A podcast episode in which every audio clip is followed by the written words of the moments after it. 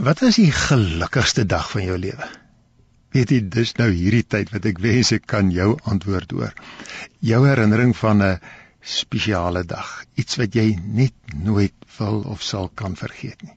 Daar's een plek in die Bybel waar die woorde die dag van sy grootste vreugde presies net so gebruik word en dit is Hooglied 3 vers 11. Daar skryf die skrywer van die boek Hooglied dat die dag van sy grootste vreugde sy huwelik was. Sy gelukkigste dag was sy troudag. Nou ek het 'n raaiskoot dat baie mense gesê het my gelukkigste dag was my troudag.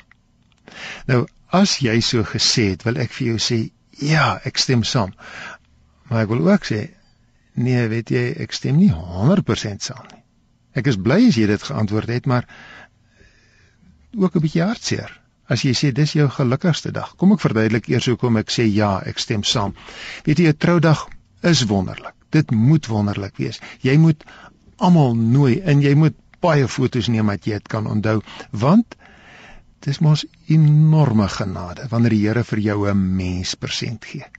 'n Lewensmaat wat vir 50 jaar dalk jou kan aanvul en alles met jou deel.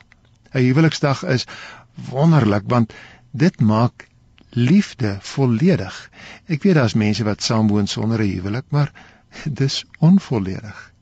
Saamwoon kan opreg wees en ondersteunend wees, maar dis eers afgerond en volledig as daar 'n fees gehou word wat die hele samelewing weet ek kies vir jou en vir jou alleen waar ek op al die moontlike papiere en regsdokumente teken om te sê ek is vir altyd by jou. 'n Troudag moet wonderlik wees. Maar Ek wil ook sê nee. Die troudag moenie die wonderlikste dag van jou lewe wees nie, want weet jy, as jou troudag die hoogtepunt van jou huwelik was, dan jy maar 'n flou huwelik. Vir my is getroud wees baie meer vol vreugde as my troudag wat maar net daai vreugde begin het. Ek het honderde lekkerder dae daarna gehad as as dit daai eerste dag. Dalk verduidelik 'n ander beeld net in die volgende hoofstuk van Hooglied dit baie mooi. In Hooglied 4 vers 12 staan daar: My beminde bruid is 'n tuin. Weet jy as 'n mens se huwelik met 'n tuin vergelyk, dan verstaan jy wat ek sê dat die troudag nie die mooiste dag is nie. Want die dag as ek begin tuin maak, is daai tuin mos nog nie op die mooiste nie.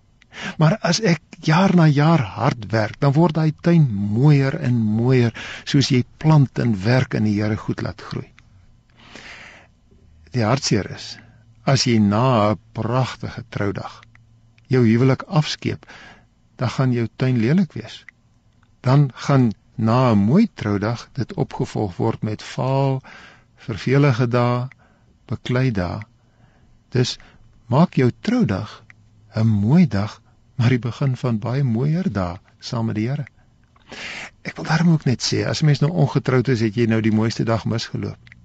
Nee, weet jy, saam met die Here is elke dag 'n tuin.